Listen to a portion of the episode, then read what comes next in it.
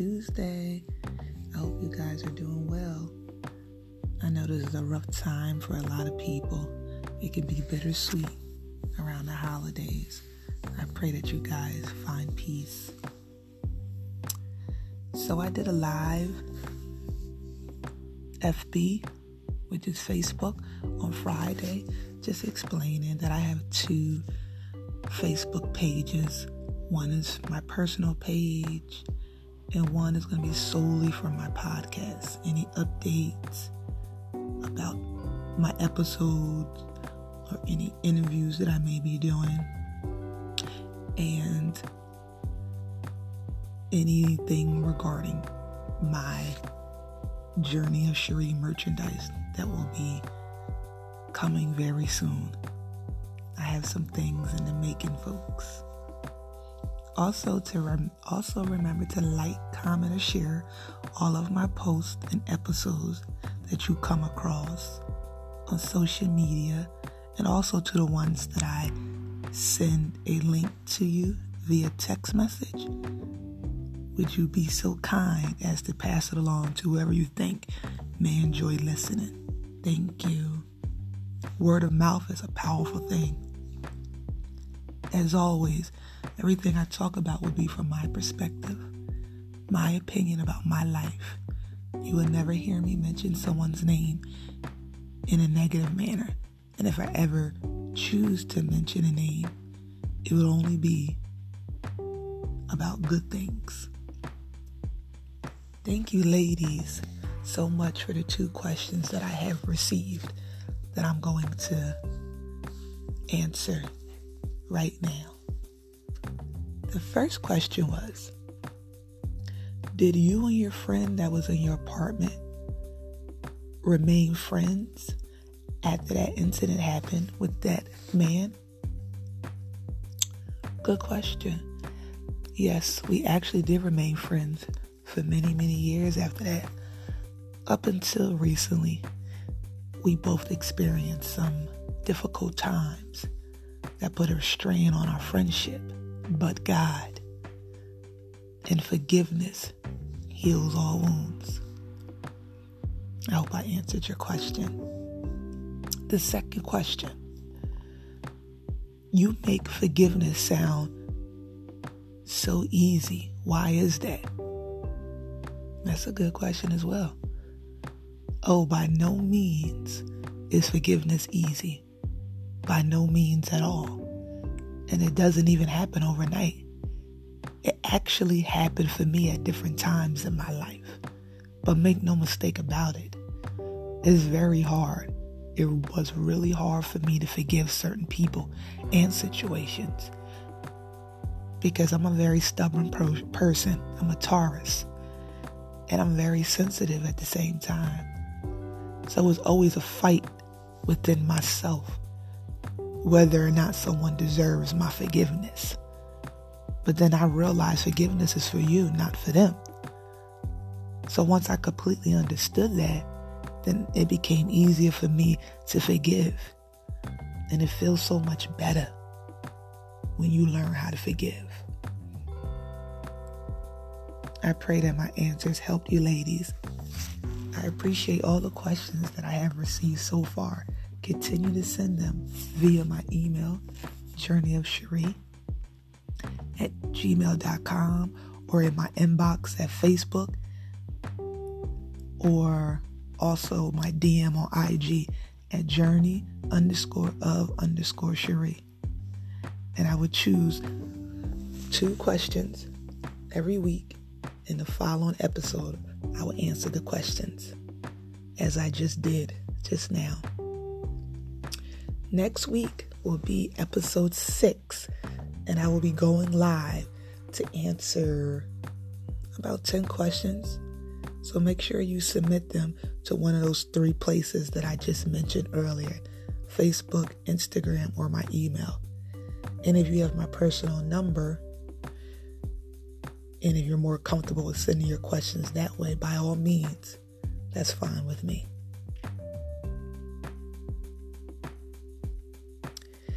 I really, really appreciate all you guys out there for tuning in every week. Numbers don't lie. I never remove any episodes, so if you ever miss any of them, you can always go back to listen. Thank you guys so, so, so much. This has been a scary journey, a great journey, and I am just very humble by the outpour of support and love that I have been receiving since I started my podcast on November the 10th, which is roughly close to one month ago. Do you guys remember I said I'm I'm what you call a road runner? Beep beep meaning when life used to get the best of me and bad things would happen, bad breakups, death, anything that felt draining, I would run. Some people call it leave. I call it running from my problems. So when I broke my lease to move back to Philly, I don't recall how long I stayed, but it wasn't long just long enough to clear my head and to bounce back. One thing I know how to do is to bounce back from hard times, thank God. So I ended up moving back home to New York after some period of time. I went back to my old job at the hospital that I loved. I love that hospital to this day. I even still talk to some of my coworkers, old coworkers, that is. Some of them even st- listen to this podcast. I ended up getting another apartment and I stayed single for a while. And I just partied, worked, and went to school to become a nurse around this time, I was working full time, partying full time. I didn't have any kids, so why not go hard? That was my motto. I was working from three in the afternoon to three thirty at night, and I was in school in the morning five days a week. I was doing good in the beginning, all while burning myself out. Not to mention, my dad lived at it, like in the town of Poughkeepsie, and he didn't have his license at the time. So I would go visit him all the time, take him to places that he needed to go. I absolutely loved my dad, so it didn't matter to me. Whatever he needed, if I could help, I was there. If he needed it, I made it happen, and vice versa. My father and I came a long way. We weren't always on speaking terms. My dad did some horrible things when I was a child, and it took me a long time to forgive him.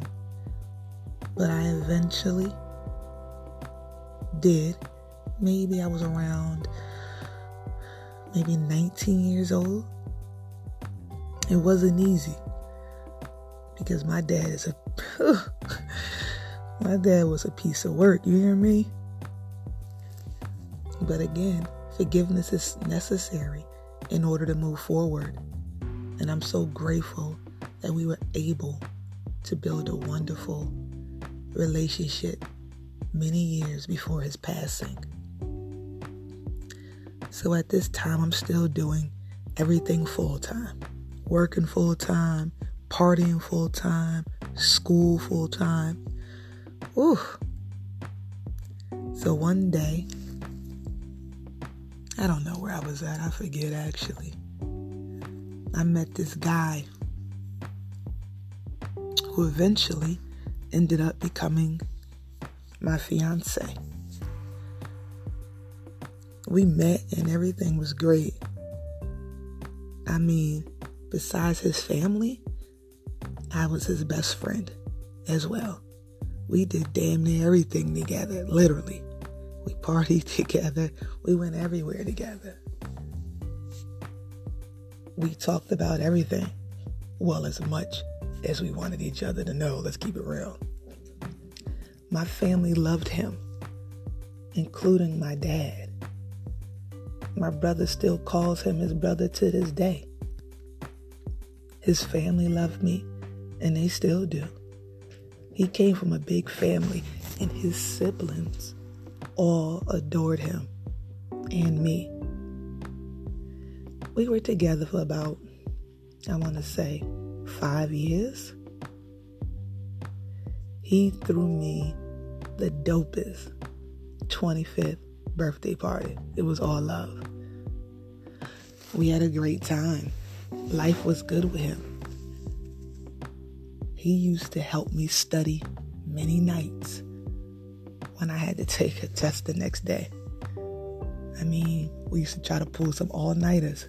Nursing school was hard. If I didn't pass a test, he would do something so thoughtful for me to feel better, and it always worked. There was times that I just couldn't keep my eyes open while I was studying. And he would stay up and he would finish it for me. He would study, read, take notes for me. Yeah, we was we was what you would call a good team. He also used to make sure like if I had to be in school, excuse me, and my dad needed to go somewhere, he would go make sure that my dad was taken care of in any way that he could. I remember the day he proposed to me. We were at his aunt's house. And he bent down, acting like he was gonna tie my shoe. And I looked down and he was on one knee. It was a special night. The right people was there to witness it. Love is a beautiful thing when it's real.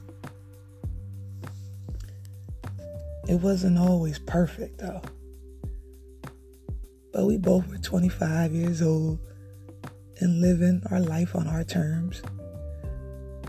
We experienced many things together life and death being being just one of the many things. We will forever remember each other. We experienced a lot of tragedies together.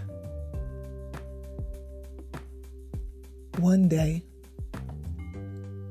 I was at work and I received a call from a police officer telling me that my dad was in a hit and run accident.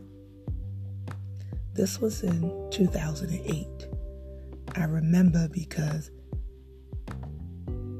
he passed away 10 years later in 2018. The police officer told me my dad was riding his bike on a dirt road with his lights on his bike like he normally does and a drunk driver hit him and left him for dead on the side of the road. I left work and got to the other side of town in no time. I worked at one hospital, he was in another hospital. The sheriff was waiting for me when I arrived to the hospital. When I seen the sheriff, he started taking off his hat, which I thought was a sign that someone died. So I collapsed in his arms. Finally got myself together, and as we were walking to the emergency room, they rolled this man past me in a bed. And I was like, oh my God, what happened to him? I hope he doesn't die because how bad he looked. Not knowing the whole time that was my dad. I couldn't recognize him. It took them forever. Well, at least it felt like forever to me. to allow me to see him. My fiance was right by my side. I was pacing in the waiting room of the ER for about two hours. They tried to prepare me for what I was going to see, but it was pointless. When I was finally able to get to see my dad, goodness, he was unrecognizable. The only way that I knew it was him was because my dad was a Masonic and he had his ring on. And so that's how I was able to tell that was my father. I got sick everywhere. I just, uh, sick. I was crying. I was screaming. It was horrible. He needed emergency surgery, but they had to wait a certain amount of time to make sure he was stable. They couldn't take any chances that he would pass away on an operating table. I was my father's beneficiary. So I had to make a lot of life and death decisions. One being his leg was shattered, and the doctors told me if it came down to your dad's life or his leg. Because my dad was very active. He played golf, basketball, you name it. He was very active. I told those doctors that not that wasn't even a question. I would handle my dad waking up cursing me out about him losing his leg opposed to me losing him. I understood the question and I understood that they needed to ask it. But you don't have to ask that when it comes to my father. So, of course, I said, take the leg. Ironically, I did end up losing my dad 10 years later, but not because of that accident. Needless to say, after being in surgery for about eight hours, they were able to save his leg and his life. And on that same day, I ended up dropping out of nursing school. While my dad was in surgery, I went to school to take this huge test. Mm, it was huge. I failed it. My mind wasn't there at all. My grandmother told me, You go take that test, your father will be fine. He'll be here when you get back. So I went, and like I stated, I failed miserably. Then I was too embarrassed to go back to school. And I knew that I was going to have to take care of my dad when and if he came out of his coma. He was in a coma for two weeks. His mom flew in from California. My mom drove up from Philly. All of his siblings came into town. Mind you, the whole time my fiance was working taking care of the bills while trying to be there for me. I think around that time, I started to feel like something changed between me and him. We were spending less and less time together, and I was focused on my dad and less focused on him. It was hard to do both things. Not too many good things will come from a situation like that. When you start neglecting your partner I mean, of course I had to take care of my dad and I and I just didn't know how to find a balance at that time. I would stay at the hospital until they made me go home and be right back first thing in the morning before the visiting hours even started. I was in the waiting room waiting for them to call me. I was very dedicated to my father and less dedicated to my fiance. So my dad started making progress, and my relationship was doing the opposite. Before you knew it,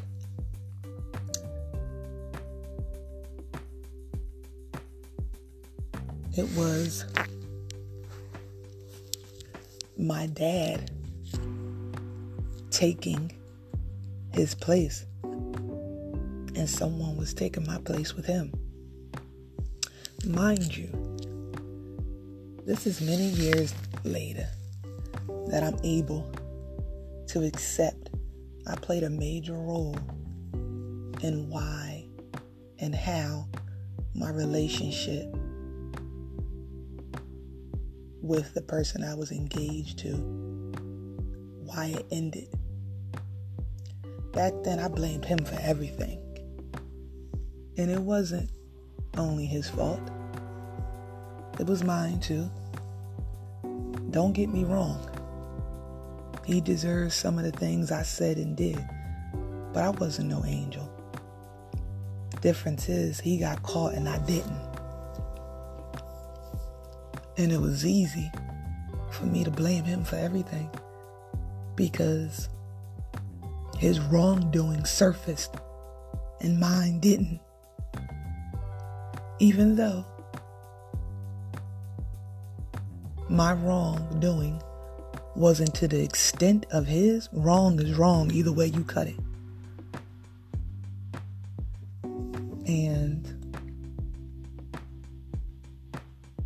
After maybe one and a half months of my dad being in the hospital and months of physical therapy, he was back to his normal self, other than having a bad leg for the rest of his life. My father's horrible accident brought us so much closer. And unfortunately, me and my fiance went our separate ways. It was a bad breakup. And I have a tendency to separate myself from everyone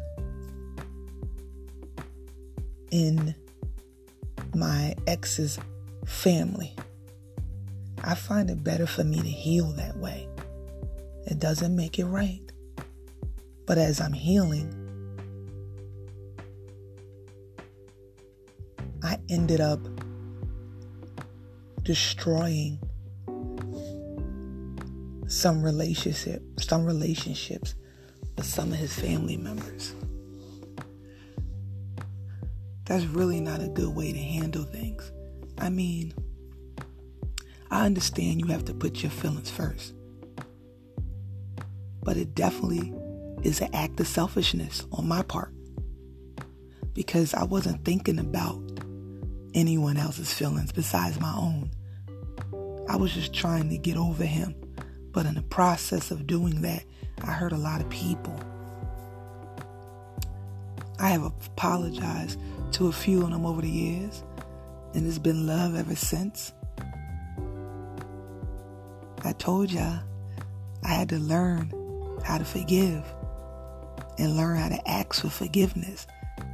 They both are hard to do, especially when you let your ego and your pride lead you.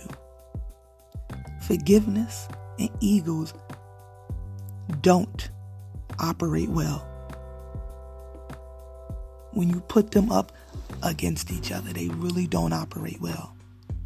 I had to learn how to admit when I was wrong and learn how to forgive when someone has done me wrong. I work on it all the time. To this day, it's a constant thing for me. I have to work on that. I'm not perfect. And neither is anybody else. But one thing constantly try to do is work on forgiveness. Because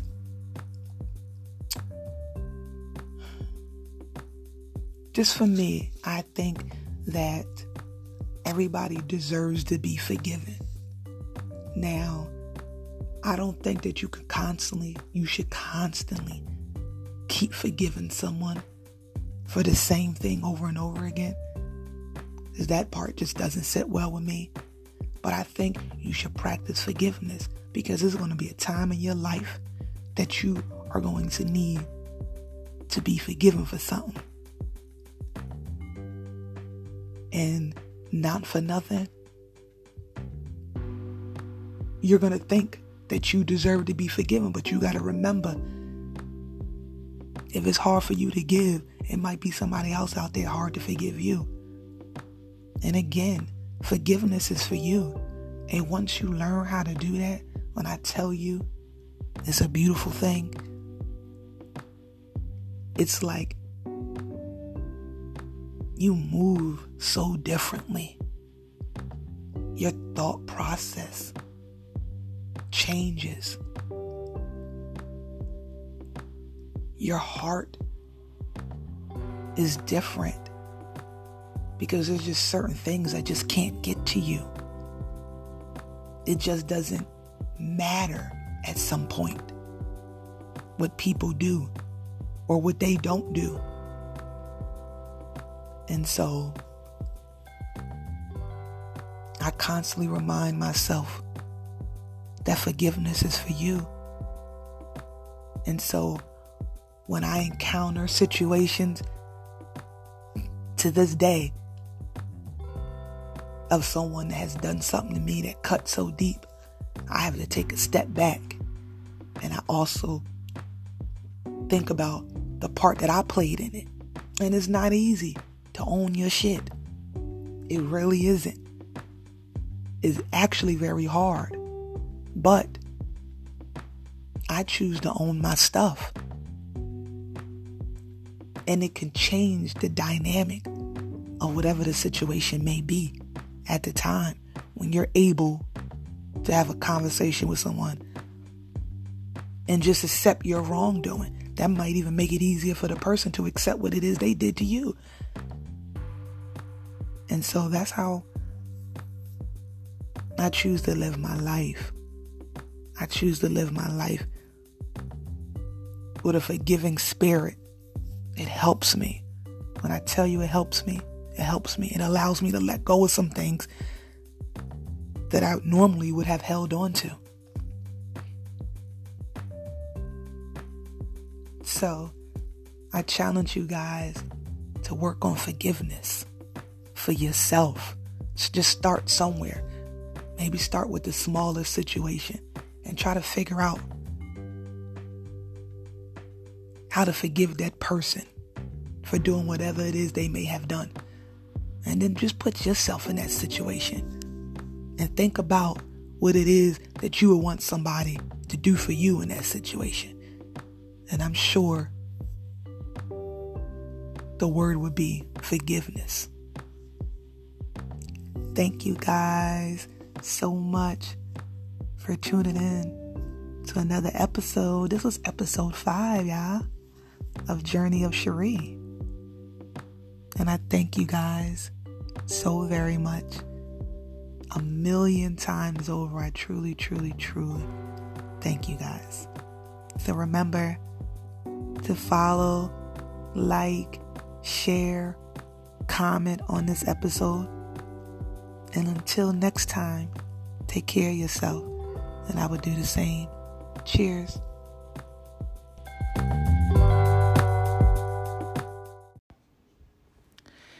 I just want to say that this podcast is needed not only for women that's been through trauma, but for some of these men, they can learn a thing or two about how their actions um, affect women, not only during that present time that that's these things are happening or whatever they're doing, but also in the future. So it's not only for women, it's for men as well. And Cherie, I love you. You're doing an awesome job, and please keep it up.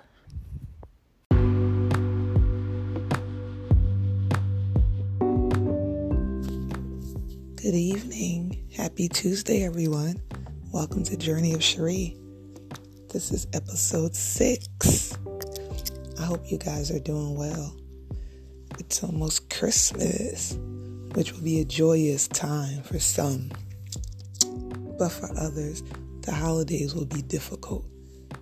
I just pray that God gives you the strength to get through it. As many of you may know, last week I did a live Q&A on Facebook.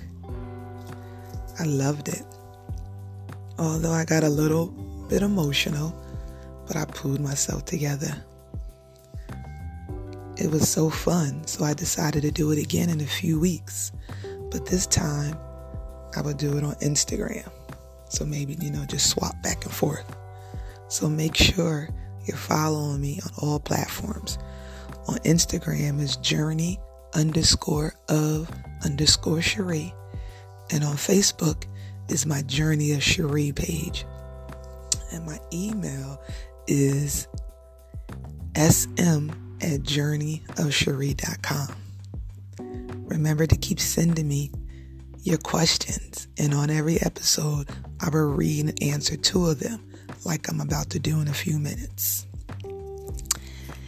Also, as always, everything I talk about is from my perspective and my opinion, not to mention these are things that I've that I have experienced and I made a decision to share my story with the world knowing that many people will judge, which doesn't bother me. And many people will listen and understand. And those are the people that I pay attention to. So thank you to everyone either way.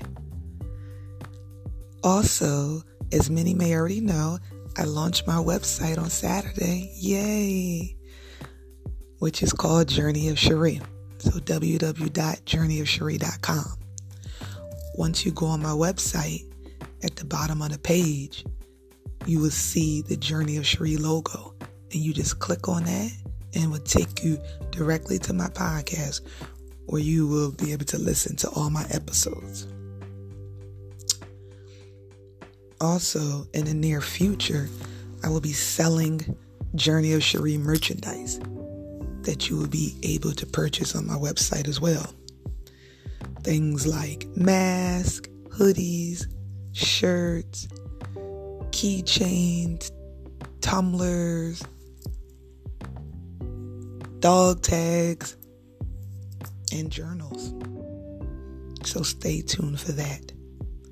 And God willing, I will be done writing my book by the end of next year, maybe early 22. These days, I find myself very busy. But in the midst of all of that, I still make time for self. Always make time for yourself, guys. It's so necessary. Self love.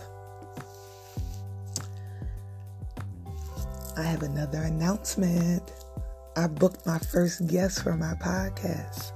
Yay! I'm so excited. This woman is a dear friend of mine's. I have known her since I was a little girl. She has a powerful and inspiring story, and I'm forever grateful to her for allowing me to interview her. She's a 42 year old praying and devoted mother of four beautiful children, plus a bonus daughter and she is fighting stage 4 cancer. This will be next week's episode, which is December the 29th at 6:30. So please tune in. You don't want to miss it. Thank you for agreeing to do this, Jenny from the block. Okay, so now for my two questions. First question What are you holding on to that you need to let go of? Hmm. I don't know if I'm holding on to anything anymore. But you know what? If I'm going to be completely honest, I let go of a lot of resentment towards people. One person in particular, my son's father. And that's a big part of the reason why I'm able to do this episode. Thank you for that question. I hope I answered it for you. Next question What are you afraid of? Because it doesn't seem like you're afraid of anything. really? Wow. I would love to know why you think that, if you don't mind. But I'm afraid of a lot of things. One thing in particular, I didn't get my license until I was 27 years old because my fear was that I would die in a car accident. And that fear hindered me for a lot of years. That's what fear does to you.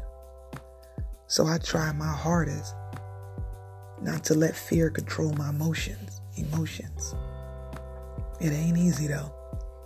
Trust me, it ain't easy. These were really good questions. Thank you guys. Continue to submit your questions via email or Facebook or Instagram. Or if you have my phone number, you could just send that way. I don't mind that way either. I love questions that make me think. So continue to send them.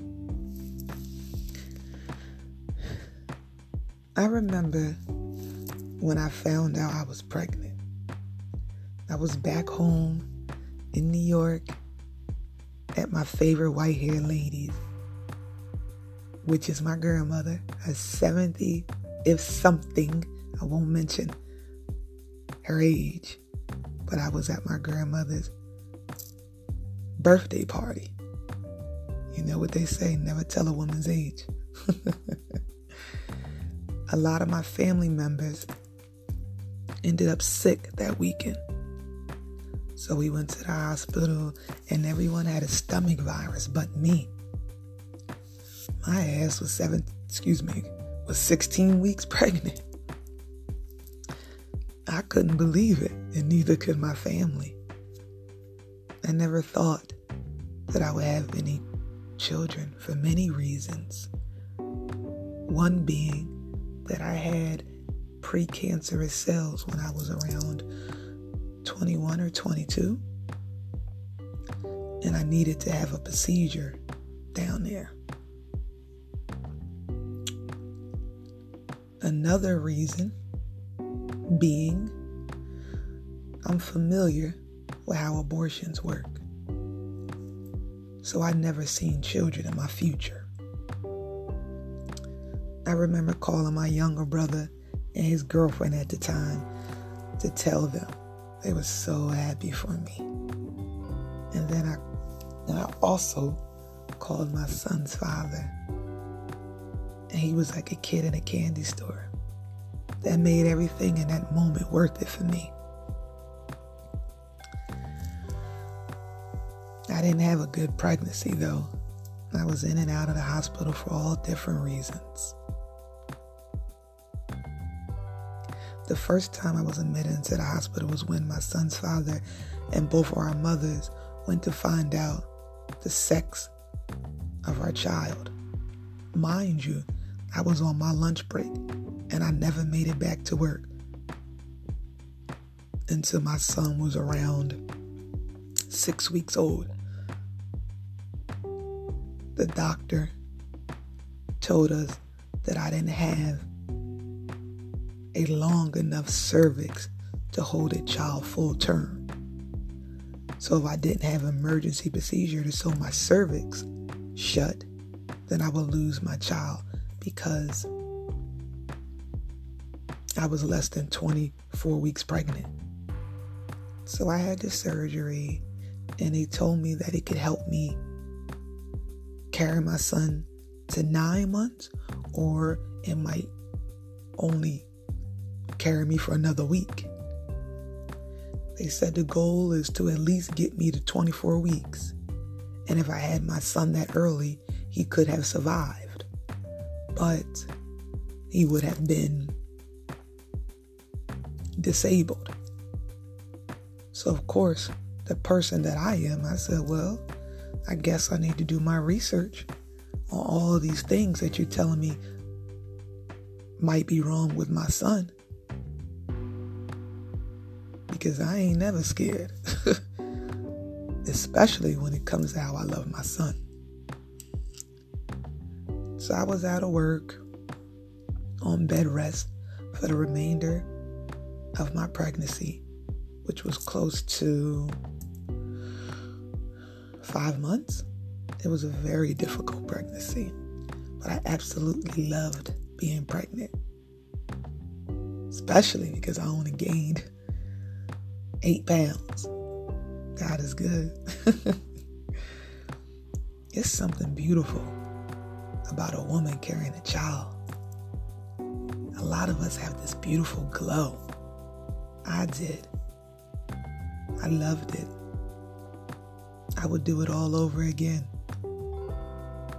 And I plan on doing it all over again one day.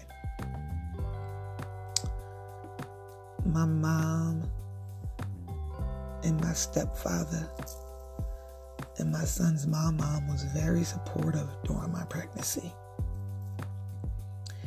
me and my son's father lived together for a little while during my pregnancy, but I needed more help.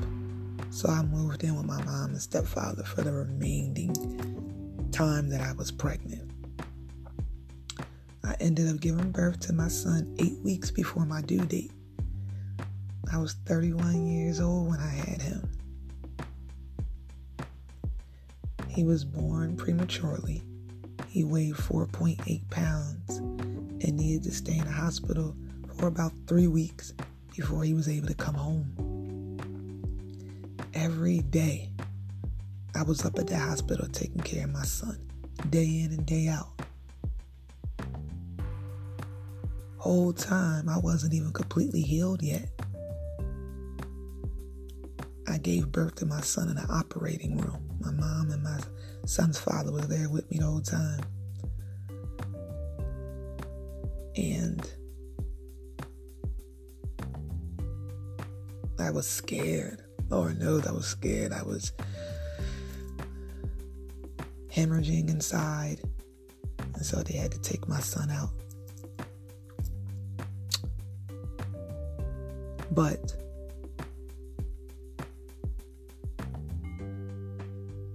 I still made sure every day after my son was born we both was admitted into the hospital. I was discharged a few days later, but he stayed for three weeks.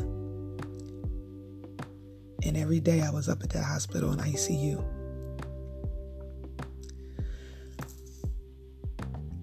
I ended up needing to go back to the hospital because I overdid it.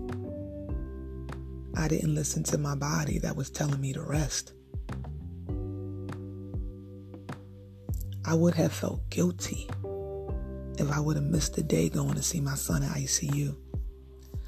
But my body shut down and I ended up not being able to go either way. I was stuck in the bed for a few days.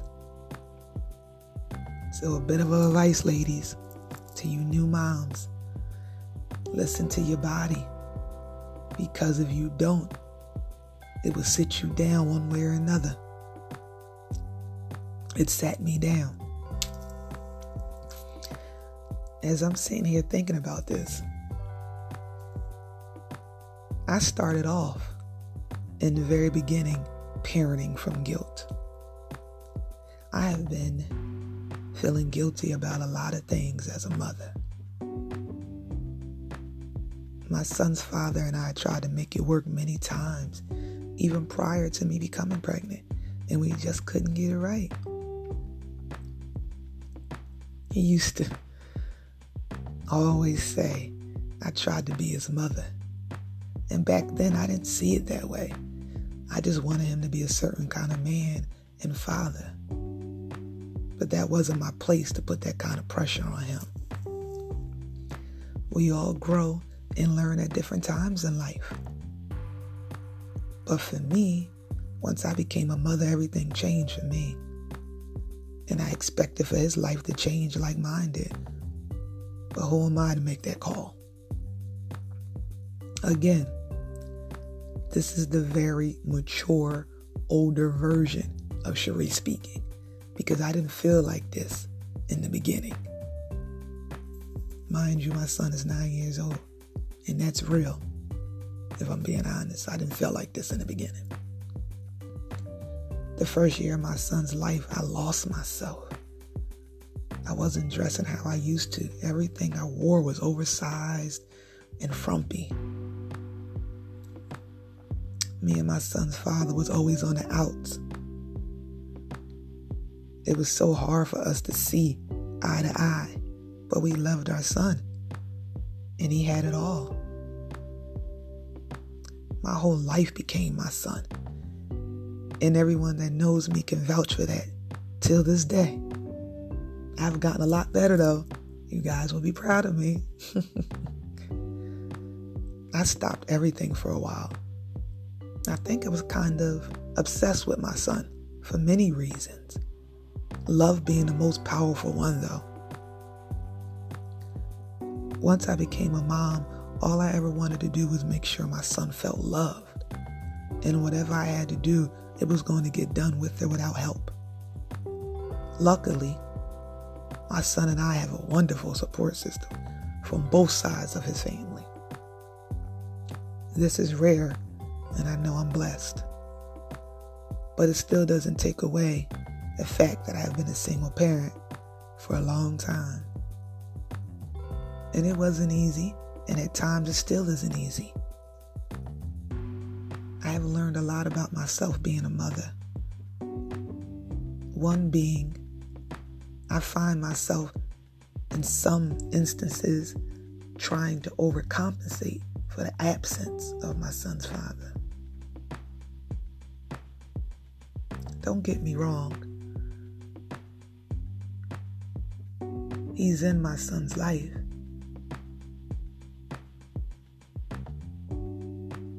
But you know, our son, our son deserves more. My baby had more things than some grown people had. I took him a lot of places I exposed him to a lot of things. I had him in a lot of sports swimming lessons, tap dancing, you name it, and I would have tried it. I know that all of these things probably wasn't me trying to overcompensate, but I felt like it was at times. I used to be ashamed and upset with myself for many years because some of the choices my son's father made that affected all three of us at times, many times. I took it personal and I shouldn't have.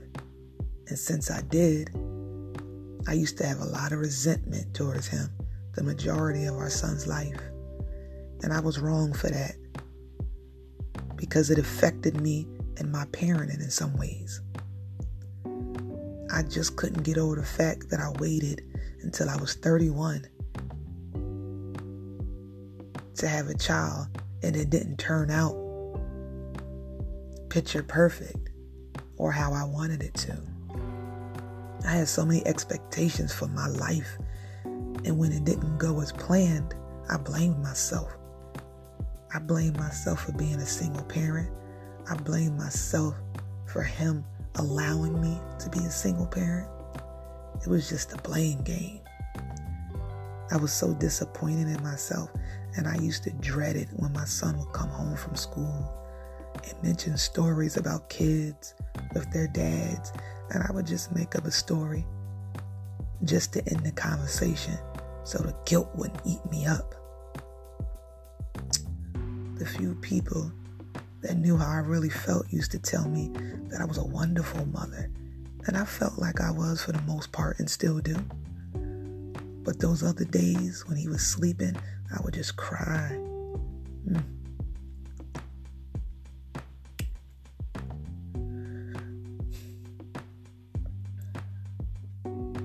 Because I felt like a failure. It used to get the best of me. It was so hard for me to wrap my head around the fact that me and my son's father was always, well, at least 90% of the time, on different pages when it came to our son. His choices and decision making always left a bad taste in my mouth. And sometimes my decision making made a bad, left a bad taste in my mouth and I allowed my feelings towards him sometimes to cloud my judgment. Meaning, I have said some things that I'm not proud of. I have thought about some things that I'm not proud of. And at the end of the day, people are people. And no matter how much you try to overcompensate for things that are out of your control, you will never win. You have to allow people to be who they are, even if you don't agree with their choices. I had to come to terms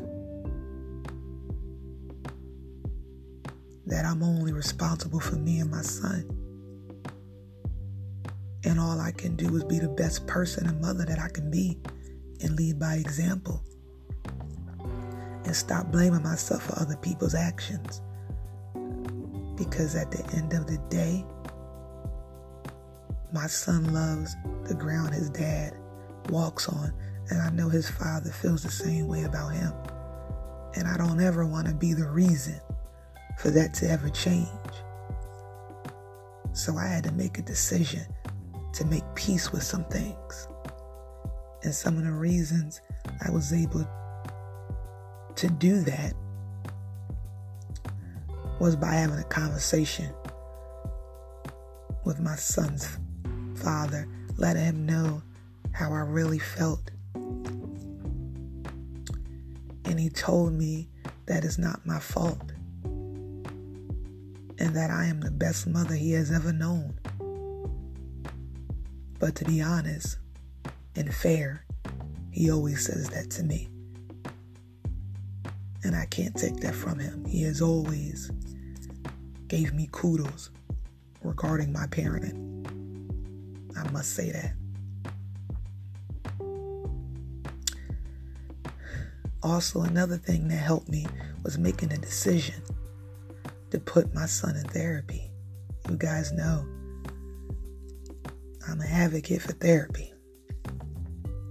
And that was the best gift that I could have ever given my son. He was struggling with his anger, and I didn't want him to carry that with him into his adult years.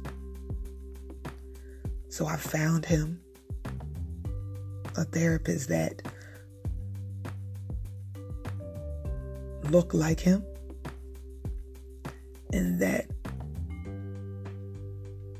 worked with certain children and certain families that reflected our situation.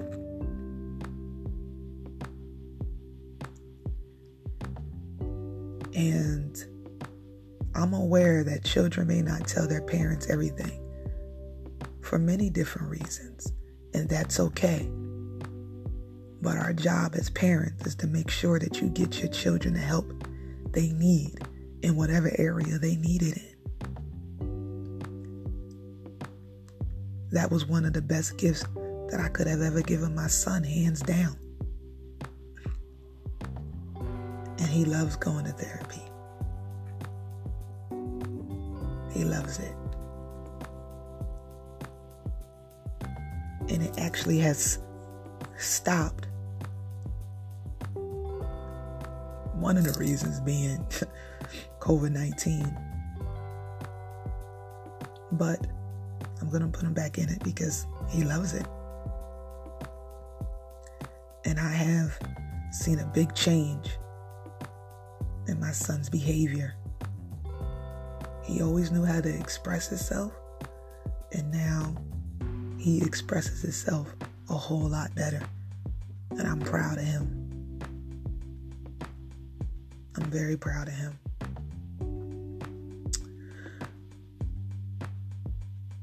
The moral of this story is I'm grateful that God has worked on me and continues to work on me to make me a better person because I had to learn how to be a parent.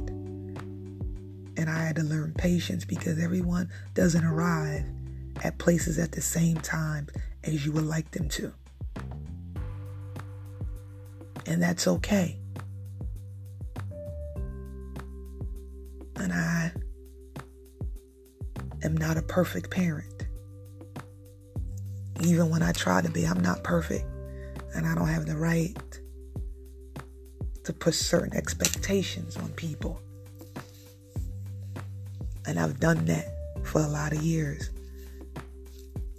And when you do that to people, and especially without letting them know, you're putting them in a position to let you down every single time. And that's not fair to them, and it's not fair to you.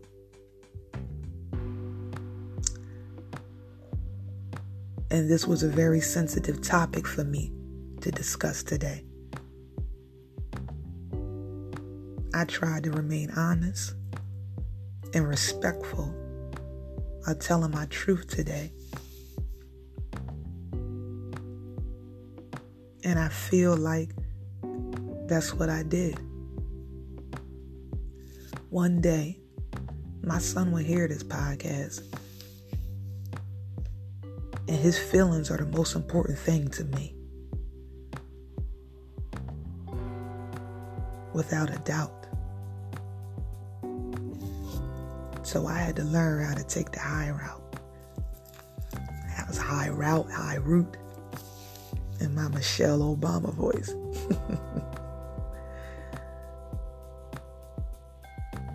and as I sit here and think about how far I've come regarding being a parent, I'm very, very proud of myself. I'm very, very proud of myself. I'm proud of a lot of choices that I continue to make moving forward. pertaining to my son. And like I always tell you guys, forgiveness is for you. And I had to learn and continue to learn how to keep forgiving and forgiving and forgiving because you're going to have to ask for forgiveness one day, many days. And you can't expect someone to forgive you for the things you've done and the things you've said and then don't know how to forgive other people. That's not how life works. And so, as I've learned how to take a step back and not judge people, particularly my son's father, I don't have the right to judge him because, you know, a lot of our past and things that we've been through mold us into the people that we are. And being a parent is not easy, but it's something that you have to choose to be every day. It's an everyday thing. Even when you're tired, even when you're sad, even when you're frustrated, you have to still be a parent to your children. And there's many times that I'm frustrated with life and frustrated with how things are and how things was. But I continue to stand in the gaps for mine and be the mother that he deserves. And that has allowed me to take a step back and look at the big picture and not be so judgmental because people didn't turn out how I expected them to or don't do the things that I expect them to do. Who am I to feel as though I have the right to put those expectations on people? And once I've learned that that's not how you do people, that I no longer do people that way. And again, single parenting isn't easy. But being a parent is one of the greatest gifts that you will ever receive. And I pray that if this is something that you want to be, that you keep praying to God. And He will answer your prayers because He answered mine. He answered mine. He took that resentment from my heart. When I tell you he took he took that resentment from my heart and I'm so grateful. Mm.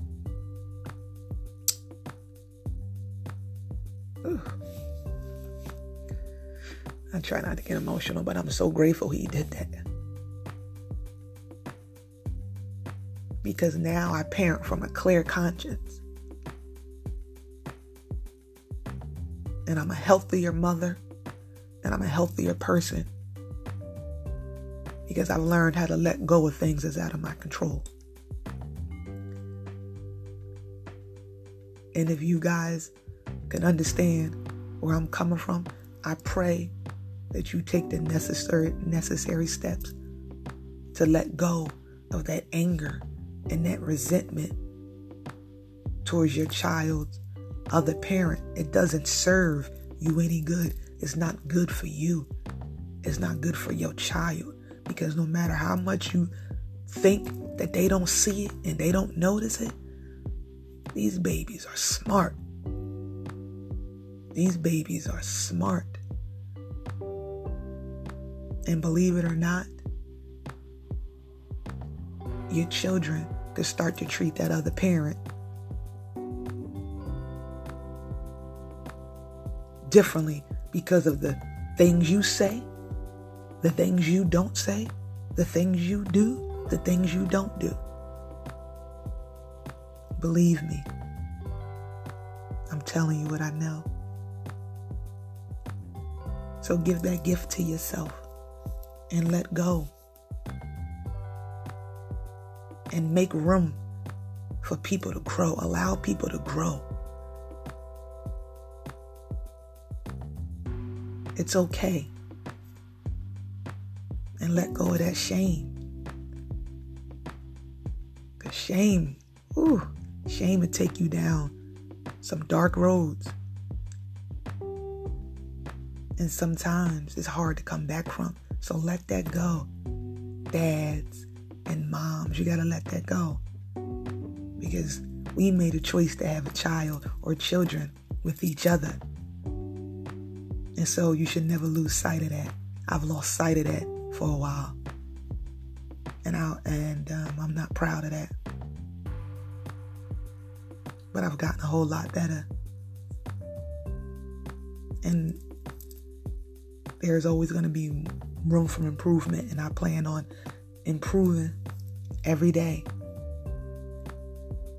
And there's going to be some times I still get it wrong, but I mean well. Thank you guys so, so much for tuning in to another episode of Journey of Cherie. Make sure you continue to send me questions. I look forward to them. Believe me, I do. So please send them to my email or to my DM on Instagram at journey underscore of Cherie underscore or on Facebook at Journey of Cherie, my business page. And as always, take care of yourself, and I'll do the same. Cheers.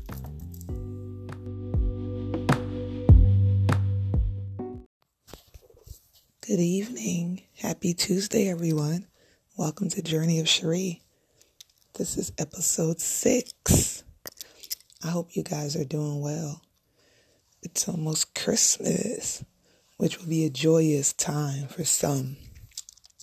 But for others, the holidays will be difficult. I just pray that God gives you the strength to get through it. As many of you may know, last week I did a live Q&A on Facebook. I loved it. Although I got a little bit emotional, but I pulled myself together. It was so fun, so I decided to do it again in a few weeks. But this time, I would do it on Instagram. So maybe, you know, just swap back and forth. So make sure you're following me on all platforms. On Instagram is journey underscore of underscore Cherie. And on Facebook is my Journey of Cherie page. And my email is sm at journeyofcherie.com. Remember to keep sending me your questions, and on every episode, I will read and answer two of them, like I'm about to do in a few minutes. Also, as always, everything I talk about is from my perspective and my opinion, not to mention these are things that I've that I have experienced and I made a decision to share my story with the world, knowing that many people will judge, which doesn't bother me. And many people will listen and understand. And those are the people that I pay attention to. So thank you to everyone either way. Also, as many may already know, I launched my website on Saturday. Yay! Which is called Journey of Cherie. So www.journeyofcherie.com. Once you go on my website, at the bottom of the page, you will see the Journey of Cherie logo.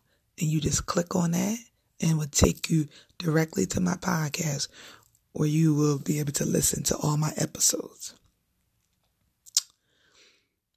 Also, in the near future, I will be selling Journey of Cherie merchandise that you will be able to purchase on my website as well. Things like masks, hoodies, shirts, keychains, tumblers, dog tags, and journals. So stay tuned for that. And God willing, I will be done writing my book by the end of next year maybe early 22. These days, I find myself very busy. But in the midst of all of that, I still make time for self. Always make time for yourself, guys. It's so necessary. Self love. I have another announcement. I booked my first guest for my podcast. Yay! I'm so excited. This woman is a dear friend of mine's. I have known her since I was a little girl. She has a powerful and inspiring story, and I'm forever grateful to her for allowing me to interview her. She's a 42 year old praying and devoted mother of four beautiful children, plus a bonus daughter. And she is fighting stage four cancer. This will be next week's episode, which is December the 29th at 6:30. So please tune in. You don't want to miss it. Thank you for agreeing to do this, Jenny from the block. Okay, so now for my two questions. First question What are you holding on to that you need to let go of? Hmm. I don't know if I'm holding on to anything anymore. Well, you know what? If I'm going to be completely honest, I let go of a lot of resentment towards people. One person in particular, my son's father. And that's a big part of the reason why I'm able to do this episode. Thank you for that question. I hope I answered it for you. Next question. What are you afraid of? Because it doesn't seem like you're afraid of anything. really? Wow. I would love to know why you think that, if you don't mind. But I'm afraid of a lot of things. One thing in particular, I didn't get my license until I was 27 years old because my fear was that I would die in a car accident. And that fear hindered me for a lot of years. That's what fear does to you. So I try my hardest not to let fear control my emotions. Emotions. It ain't easy though. Trust me, it ain't easy. These were really good questions. Thank you guys. Continue to submit your questions via email or Facebook or Instagram. Or if you have my phone number, you could just send that way. I don't mind that way either. I love questions that make me think. So continue to send them. I remember when I found out I was pregnant. I was back home in New York at my favorite white haired lady's which is my grandmother, her 70, if something, I won't mention her age, but I was at my grandmother's birthday party. You know what they say, never tell a woman's age. a lot of my family members ended up sick that weekend. So we went to the hospital and everyone had a stomach virus but me. My ass was seven, excuse me, was 16 weeks pregnant. I couldn't believe it, and neither could my family. I never thought that I would have any children for many reasons. One being that I had precancerous cells when I was around 21 or 22, and I needed to have a procedure down there. Another reason being I'm familiar with how abortions work. So I never seen children in my future. I remember calling my younger brother and his girlfriend at the time to tell them they were so happy for me. And then I and I also called my son's father and he was like a kid in a candy store. That made everything in that moment worth it for me. I didn't have a good pregnancy though. I was in and out of the hospital for all different reasons. The first time I was admitted into the hospital was when my son's father and both of our mothers went to find out the sex of our child. Mind you, I was on my lunch break and I never made it back to work until my son was around six weeks old. The doctor told us that I didn't have a long enough cervix to hold a child full term. So if I didn't have emergency procedure to sew my cervix shut, then I would lose my child because I was less than 24 weeks pregnant. So I had the surgery, and they told me that it could help me carry my son to nine months, or it might only carry me for another week. They said the goal is to at least get me to 24 weeks. And if I had my son that early, he could have survived. But he would have been disabled. So, of course, the person that I am, I said, well, I guess I need to do my research on all of these things that you're telling me might be wrong with my son. Because I ain't never scared, especially when it comes to how I love my son.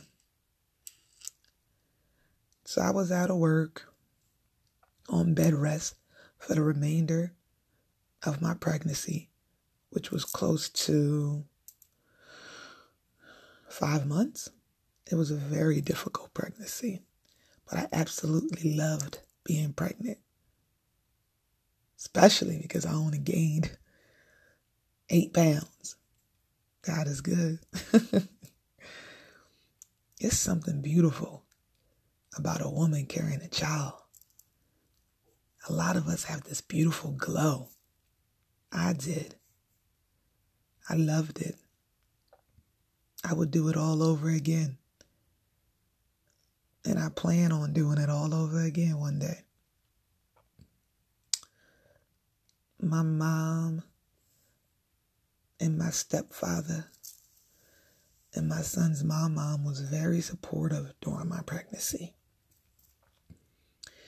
Me and my son's father lived together for a little while during my pregnancy, but I needed more help. So I moved in with my mom and stepfather for the remaining time that I was pregnant. I ended up giving birth to my son eight weeks before my due date. I was 31 years old when I had him. He was born prematurely. He weighed 4.8 pounds and needed to stay in the hospital for about three weeks before he was able to come home. Every day, I was up at the hospital taking care of my son, day in and day out. Whole time, I wasn't even completely healed yet. I gave birth to my son in the operating room. My mom and my son's father was there with me the whole time. And I was scared. Lord knows I was scared. I was hemorrhaging inside. And so they had to take my son out. But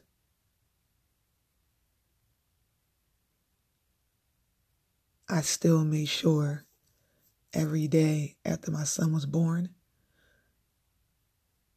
we both was admitted into the hospital. I was discharged a few days later, but he stayed for three weeks. And every day I was up at that hospital in ICU.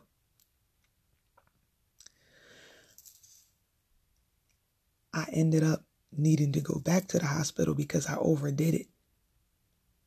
I didn't listen to my body that was telling me to rest. I would have felt guilty if I would have missed a day going to see my son at ICU. But my body shut down and I ended up not being able to go either way. I was stuck in the bed for a few days. So, a bit of advice, ladies, to you new moms listen to your body. Because if you don't, it will sit you down one way or another. It sat me down as I'm sitting here thinking about this, I started off in the very beginning parenting from guilt. I have been feeling guilty about a lot of things as a mother. My son's father and I tried to make it work many times, even prior to me becoming pregnant, and we just couldn't get it right. He used to always say, I tried to be his mother. And back then, I didn't see it that way. I just wanted him to be a certain kind of man and father. But that wasn't my place to put that kind of pressure on him.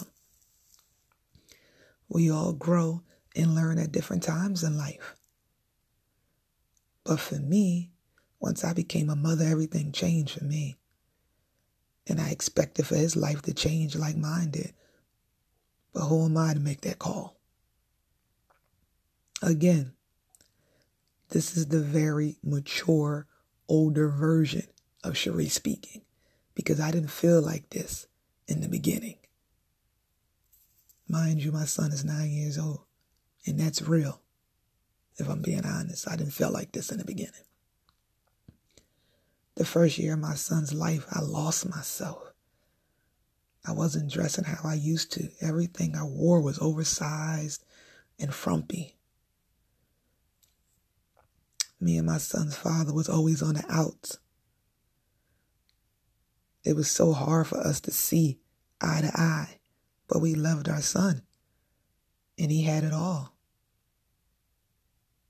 My whole life became my son, and everyone that knows me can vouch for that till this day. I've gotten a lot better though. You guys will be proud of me. I stopped everything for a while. I think I was kind of obsessed with my son for many reasons. Love being the most powerful one, though. Once I became a mom, all I ever wanted to do was make sure my son felt loved. And whatever I had to do, it was going to get done with or without help. Luckily, my son and I have a wonderful support system from both sides of his family. This is rare and I know I'm blessed. But it still doesn't take away the fact that I have been a single parent for a long time. And it wasn't easy, and at times it still isn't easy. I have learned a lot about myself being a mother. One being, I find myself in some instances trying to overcompensate for the absence of my son's father. Don't get me wrong. He's in my son's life.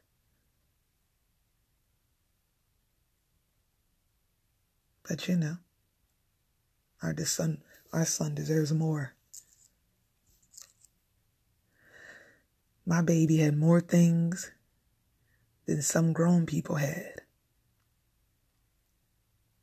I took him a lot of places I exposed him to a lot of things.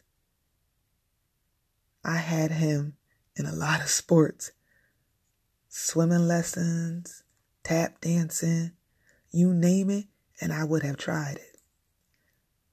I know that all of these things probably wasn't me trying to overcompensate, but I felt like it was at times. I used to be ashamed and upset with myself for many years because some of the choices my son's father made that affected all three of us at times, many times. I took it personal and I shouldn't have. And since I did, I used to have a lot of resentment towards him the majority of our son's life. And I was wrong for that because it affected me and my parenting in some ways. I just couldn't get over the fact that I waited until I was 31 to have a child and it didn't turn out picture perfect or how I wanted it to. I had so many expectations for my life, and when it didn't go as planned, I blamed myself. I blamed myself for being a single parent. I blamed myself for him allowing me to be a single parent. It was just a blame game. I was so disappointed in myself, and I used to dread it when my son would come home from school and mention stories about kids with their dads, and I would just make up a story just to end the conversation so the guilt wouldn't eat me up. the few people that knew how I really felt used to tell me that I was a wonderful mother. And I felt like I was for the most part and still do. But those other days when he was sleeping, I would just cry. Mm.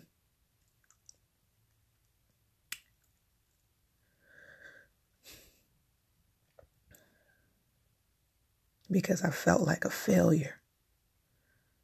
It used to get the best of me.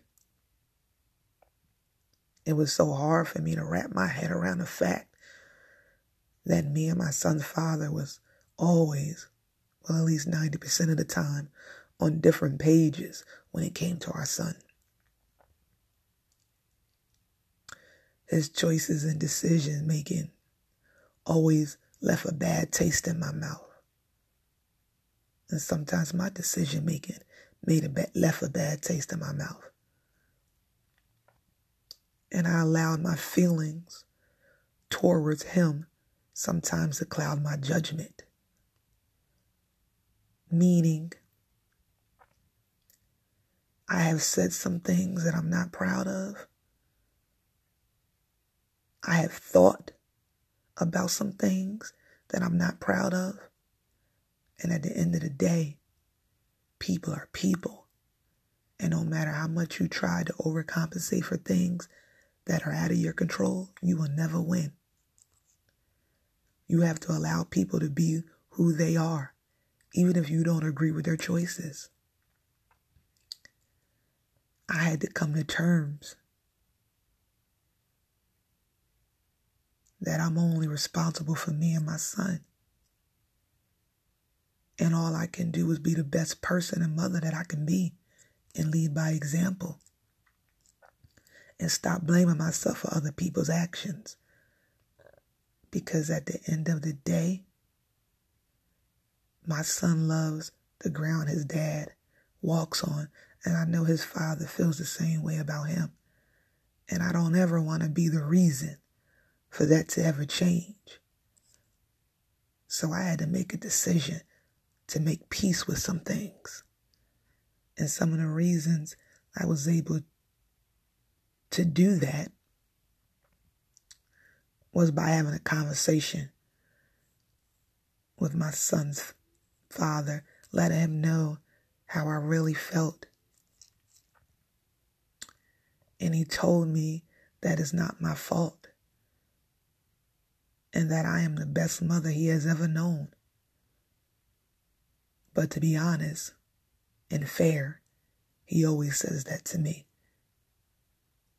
And I can't take that from him. He has always gave me kudos regarding my parenting. I must say that. Also, another thing that helped me was making a decision to put my son in therapy. You guys know I'm an advocate for therapy. And that was the best gift that I could have ever given my son.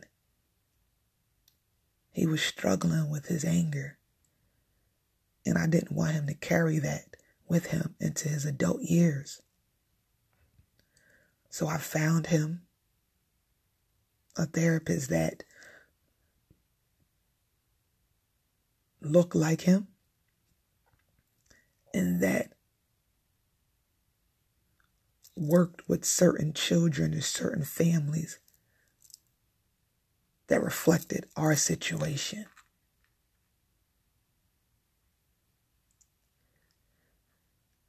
And I'm aware that children may not tell their parents everything for many different reasons, and that's okay. But our job as parents is to make sure that you get your children the help they need in whatever area they needed it in. That was one of the best gifts that I could have ever given my son, hands down. And he loves going to therapy. He loves it. And it actually has stopped. One of the reasons being COVID 19. But I'm going to put him back in it because he loves it. And I have seen a big change in my son's behavior. He always knew how to express himself, and now he expresses himself a whole lot better. And I'm proud of him. I'm very proud of him.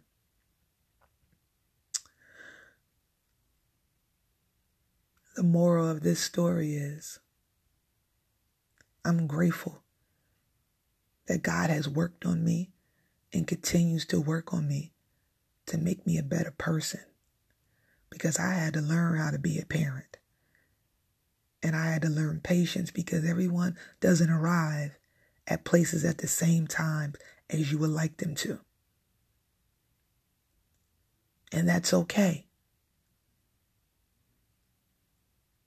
And I am not a perfect parent. Even when I try to be, I'm not perfect. And I don't have the right to put certain expectations on people. And I've done that for a lot of years. And when you do that to people, and especially without letting them know, you're putting them in a position to let you down every single time. And that's not fair to them, and it's not fair to you.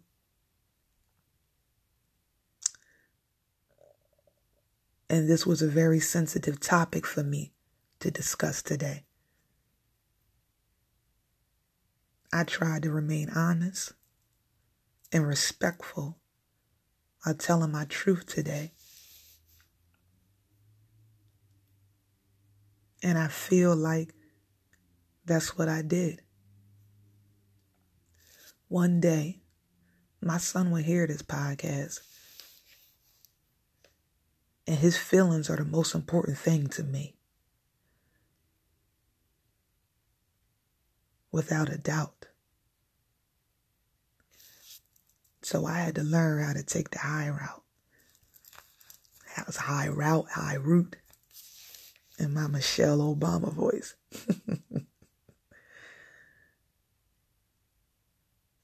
and as I sit here and think about how far I've come regarding being a parent.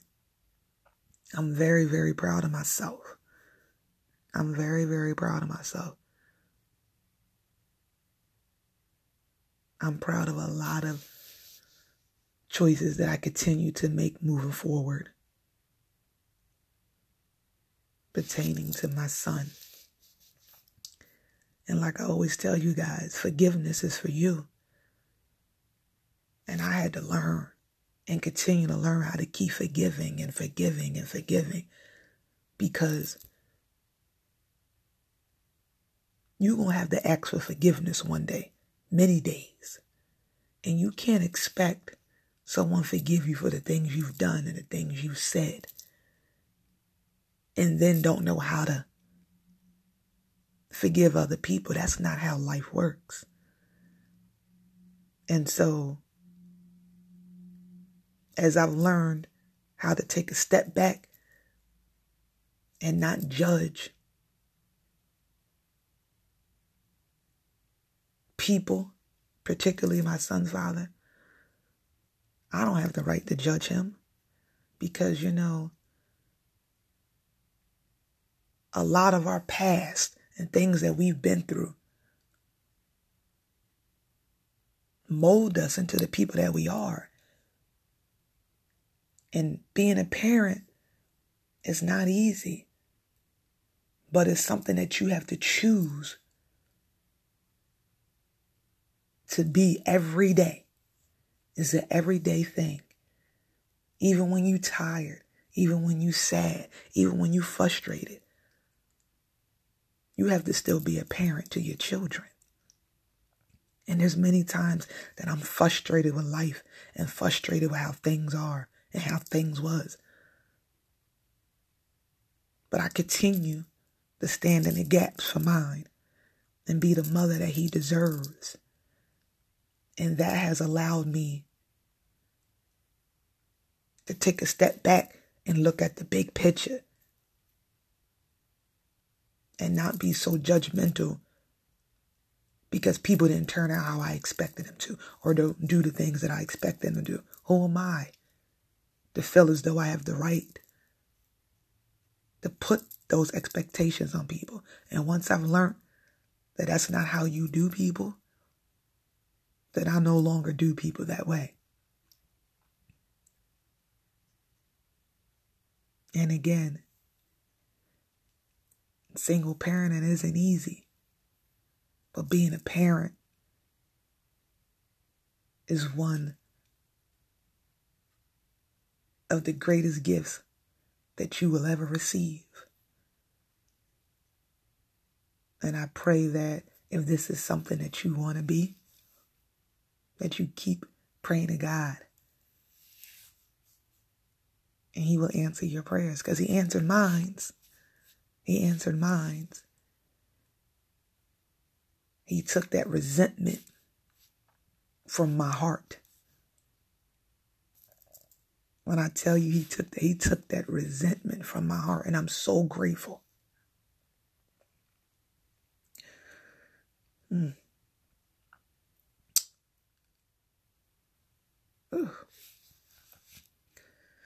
I try not to get emotional, but I'm so grateful he did that. Because now I parent from a clear conscience. And I'm a healthier mother and I'm a healthier person because I've learned how to let go of things that's out of my control. And if you guys can understand where I'm coming from, I pray that you take the necessary necessary steps to let go of that anger and that resentment towards your child's other parent. It doesn't serve you any good. It's not good for you.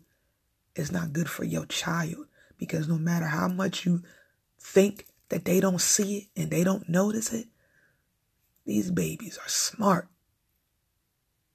These babies are smart. And believe it or not, your children could start to treat that other parent differently because of the things you say, the things you don't say, the things you do, the things you don't do. Believe me, I'm telling you what I know. So give that gift to yourself and let go. And make room for people to grow. Allow people to grow. It's okay. And let go of that shame. Because shame, ooh, shame would take you down some dark roads. And sometimes it's hard to come back from. So let that go. Dads and moms, you got to let that go. Because we made a choice to have a child or children with each other. And so you should never lose sight of that. I've lost sight of that for a while. And I and um, I'm not proud of that. But I've gotten a whole lot better. And there's always going to be room for improvement, and I plan on improving every day. And there's going to be some times I still get it wrong, but I mean well. Thank you guys so, so much for tuning in to another episode of Journey of Cherie. Make sure you continue to send me questions. I look forward to them.